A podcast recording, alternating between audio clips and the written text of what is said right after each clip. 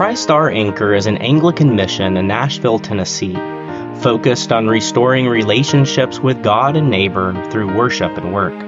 Join us Wednesday evenings in East Nashville at 5:30 for a time of fellowship, followed by evening prayer at 6:30.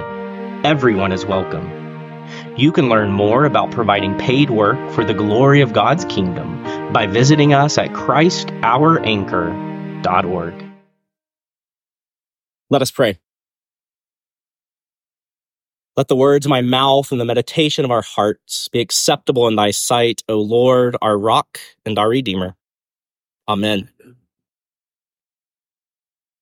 Nashville is a tricky city for us Christians.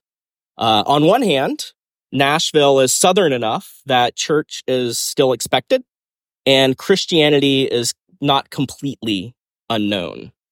On the other hand, we're metropolitan enough that the social norms and ideas of the secular world are fully ingrained and lived in the society around us. In Nashville, it's not necessarily completely odd that you go to church on Sunday or have a spiritual life, but it is very clear that proclaiming, Jesus as the way and expressing traditional Christian ethics out loud in mixed company is not welcome. Nashville is the type of place where no one bats an eye at someone being a Christian, but they are shocked when your Christianity affirms things like sacraments, resurrection, and a God whose holiness impacts even our most intimate moments. In short, Christianity in Nashville is fine so long as it doesn't impact your life or worldview in any way whatsoever. Now, I don't know about y'all, but in today's gospel reading, I identified with St. Peter. It was convicting to me. I know the times when I've been embarrassed by the actions of other Christians. I know the times I've wished I didn't have to say the things I've had to say. The times where I wish I could say, not all Christians believe that, or that's an old fashioned idea. We don't believe that anymore. In word and deed, many times in my life, my reaction to other Christians speaking and living the plain truth has been rebuke. If only they'd do that differently. If only they'd keep quiet instead of displaying our weirdness for all the world to see.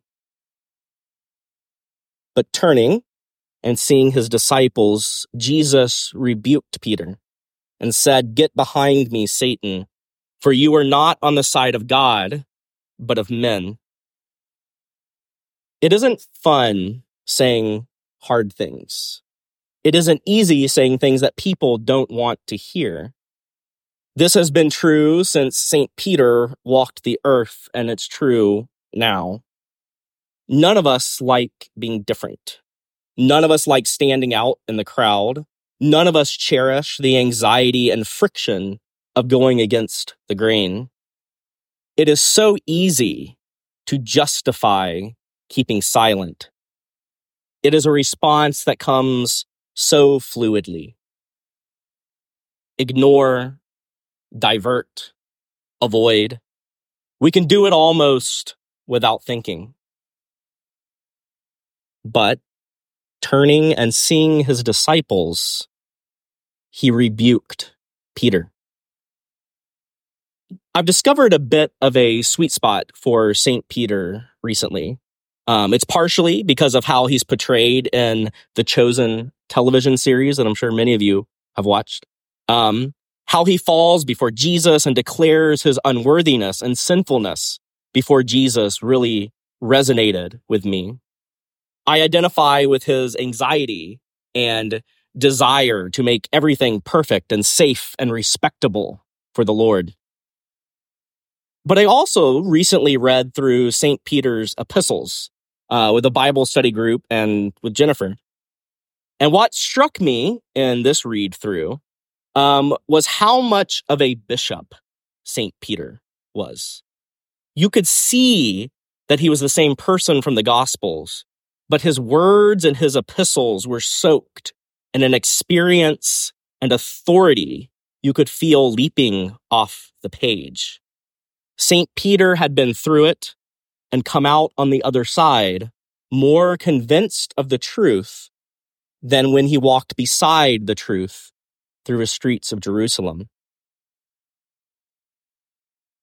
Hear what St. Peter says in the first bit of his first epistle. He says, Blessed be the God and Father of our Lord Jesus Christ.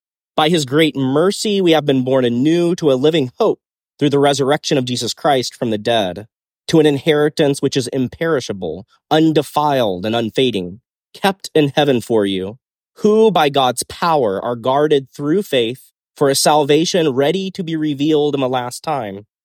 In this you rejoice, though now for a little while you may have to suffer various trials so that the genuineness of your faith, more precious than gold, which though perishable is tested by fire, may redound to praise and glory and honor at the revelation of Jesus Christ.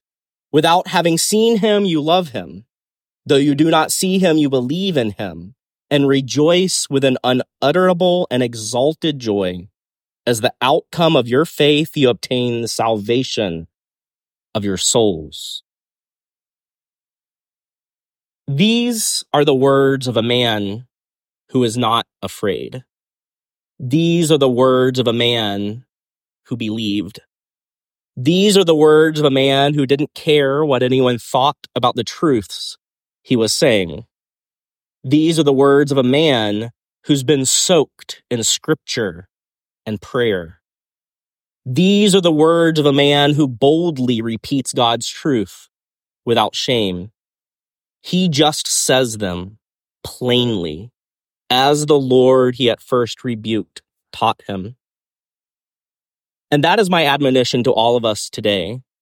Speak the truth, even when it's hard. Now, that's not to say to be annoying, to be brash, to yell, to protest, to pester. These are not the ways of the Christian. No, we speak truth in love.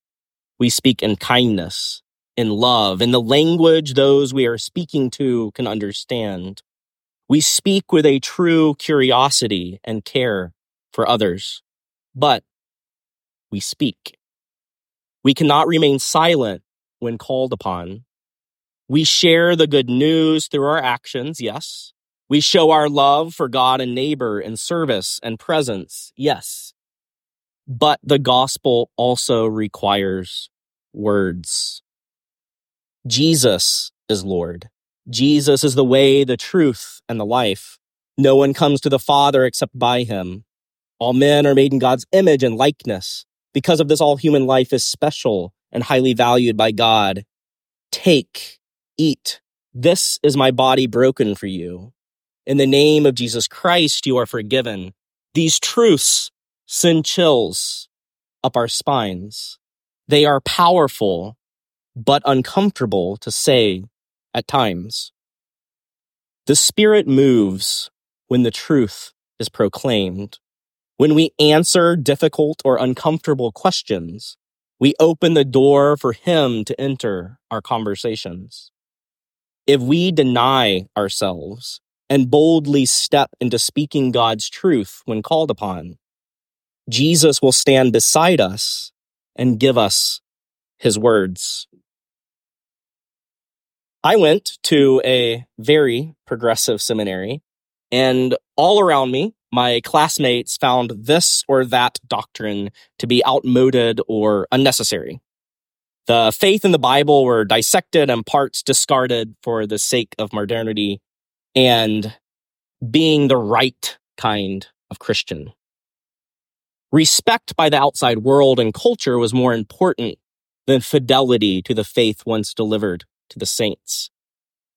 And in that environment, it didn't take me long to get a complex. I felt I had to hide my true beliefs behind academic jargon or, sadly, often silence. It took the sermons of a faithful priest to knock me out of this funk. He preached and he said the truth plainly. And so I decided if he could say it, why couldn't I? Why was I hesitant to say what I knew to be true? I decided to follow his lead and I haven't looked back since. Our words have power. One powerful statement gives boldness to another and on and on. A conversation doesn't happen in silence, but when we boldly proclaim the truth in love, meekness, and kindness. When we speak with true curiosity and love for the other, conversation happens. The good news can then leak in and illumine. In conversation, we can learn of people's deep longings, deep longings that can only be filled by God.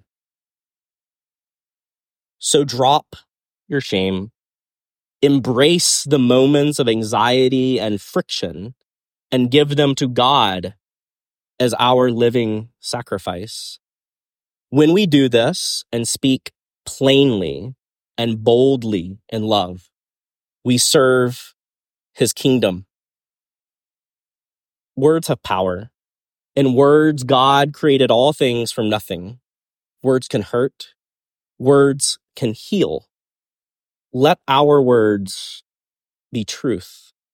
As we speak, our words flow up to our God as the sweet nectar of our worship. To those around us, our gospel words are living water that quenches thirst and satisfies all needs.